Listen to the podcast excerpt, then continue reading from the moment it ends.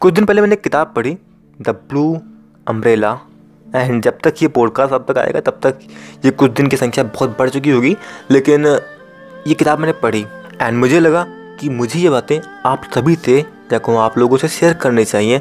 And इसीलिए मैं हूँ आपका दोस्त विकास सिंह। अगेन ये कहानी काफ़ी लंबी है लेकिन मैं इसको शॉर्ट में समझाना चाहता हूँ जिससे कि यार आपका टाइम बचे। एंड चलिए शुरू करते हैं। अब एक पहाड़ी लड़की थी और आगे से बात है पहाड़ी लोग काफ़ी खूबसूरत भी होते हैं, जिसका नाम था बिदिया। उसके गले में एक लॉकेट था जो कि एक जानवर के दांत से बना हुआ था एंड काफ़ी खूबसूरत था वो। तो उसने अपने गांव में कुछ लोगों को देखा जो कि एंजॉय कर रहे थे, मतलब घूमने टहलने आए थे, बट वो लोग इस गांव के नहीं थे। एंड उनके पास एक छाता था, नीले रंग का छाता, द ब्लू अम्ब्रेला। एंड उस लड़की को यानी बिदिया को वो छाता काफ़ी अच्छा लगा, काफ़ी अट्रैक्टिव लगा। एंड वो उन लोगों के पास गई, बट अभी कहे क्या तो कुछ कह नहीं पा रही थी। तो उन्हीं में से एक लड़की आई उसके पास, कही तुम्हारा लॉकेट बहुत अच्छा लग रहा है मुझे, कितने में दोगी तुम? तो उसने पूछा कि ये छाता कितने का है, मुझे छाता चाहिए, बहुत अच्छा लगा मुझे। तो लड़की ने क्या किया, एक काम करो तुम छाता रख लो एंड हमें ये लॉकेट दे दो। एंड छाता बिनिया का, लॉकेट उन लोगों का हो गया। एंड ऑब्वियसली बात है बिकॉज ऑफ बिनिया को छाता बहुत पसंद था तो वो अपने गाँव ले गई, सबको दिखाया एंड सबको काफ़ी अच्छा लगा। बट एक दुकानदार ने सोचा कि लाओ यार इस छाते को मैं खरीद लेता हूँ, अपने पास रख लेता हूँ, मुझे बहुत अच्छा लग रहा है, मेरे पास ये अच्छे से रहेगा। तो दुकानदार ने वही जॉन विक वाले स्टाइल में पूछा, how much for the umbrella, मतलब कि छाते के लिए कितने लोगी? एंड बिनिया ने भी जॉन विक वाले स्टाइल में बोल दिया, नॉट फॉर सेल, मतलब ये बेचने के लिए नहीं है, मैं इसे नहीं बेचूँगी।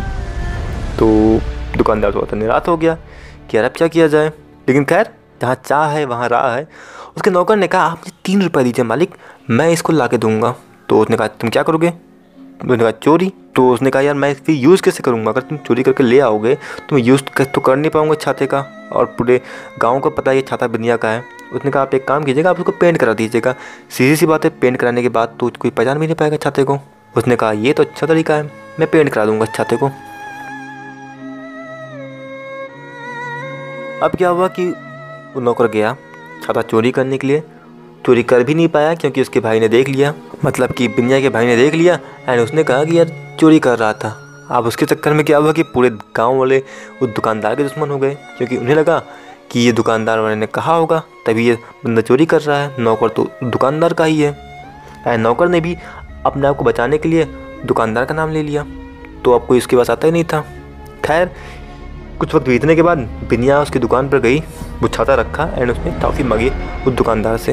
तो दुकानदार ने बड़ी ही उससे टॉफ़ी फी दिया एंड वो जाने लगी, तो उसने कहा छाता वहीं छोड़ दिया दुकान पर ही।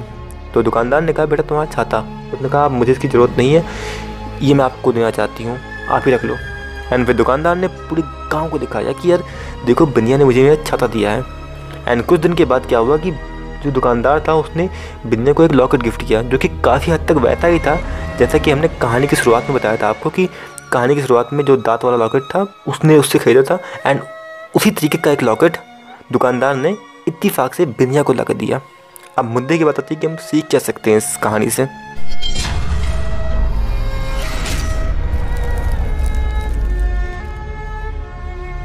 देखिए भाई, एक छोटी सी बात समझिए, हमें हर एक इंसान से एडवाइस नहीं लेनी चाहिए।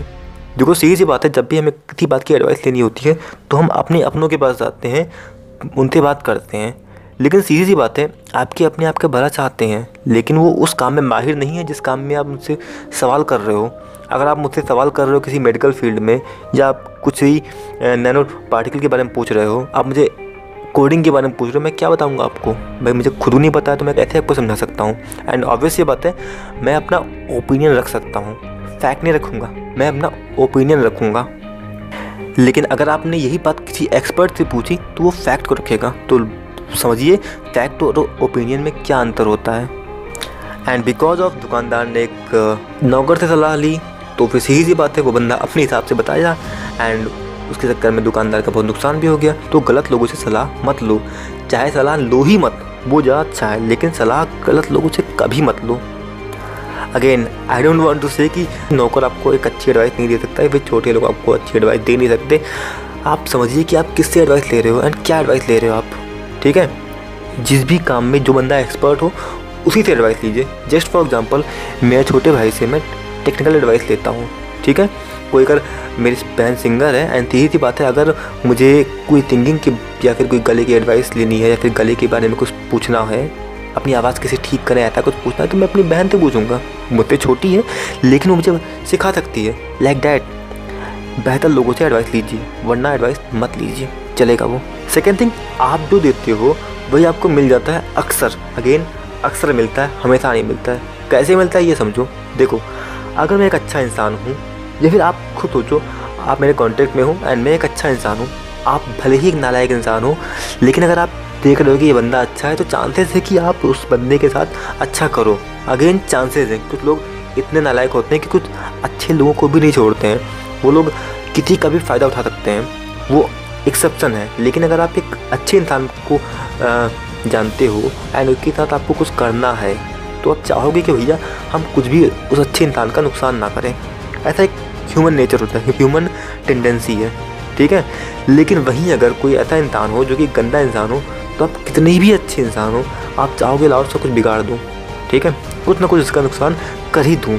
तो आपसे एक्सचेंजेस ऑफ लाइफ कह सकते हो कि आप अगर गलत करते हो लोगों के साथ, तो आपके साथ भी कुछ गलत होने की संभावना ज़्यादा होती है, एंड अगर आप अच्छा करते हो तो आपके साथ अच्छा होने की संभावना ज़्यादा होती है। एंड ऐसा ही इस कहानी में भी होता है। बिनिया ने एक चैन के बदले छाता लिया एंड छाते को दे दिया दुकान को, एंड दुकानदार ने क्या किया, उसी छाते के बदले एक चैन उसको दे दी, जो कि काफ़ी हद तक वैसी ही थी जैसे कि कहानी की शुरुआत में बिनिया ने दिया था। The third and last thing is love. Love is everything. Again, love का मतलब वो नहीं होता जो कि हमारा बॉलीवुड दिखाता है कि मतलब एक लड़की है जिससे आपको प्यार है। आजकल के बच्चे भी लिखते हैं अपने स्टोरीज़ पर कि मैं बहुत अकेला हूँ, एंड मैंने ये डायलॉग पहले भी कभी मारा है। आप क्यों अकेले हो, अनाथ हो, हैं, मतलब सौतेले हो, आपसे आपको कोई खाना नहीं दे, देता है, आपके भाई बहन नहीं है, माँ बाप नहीं है, और हैं तो फिर आपको प्यार की कमी क्यों हो रही है भाई।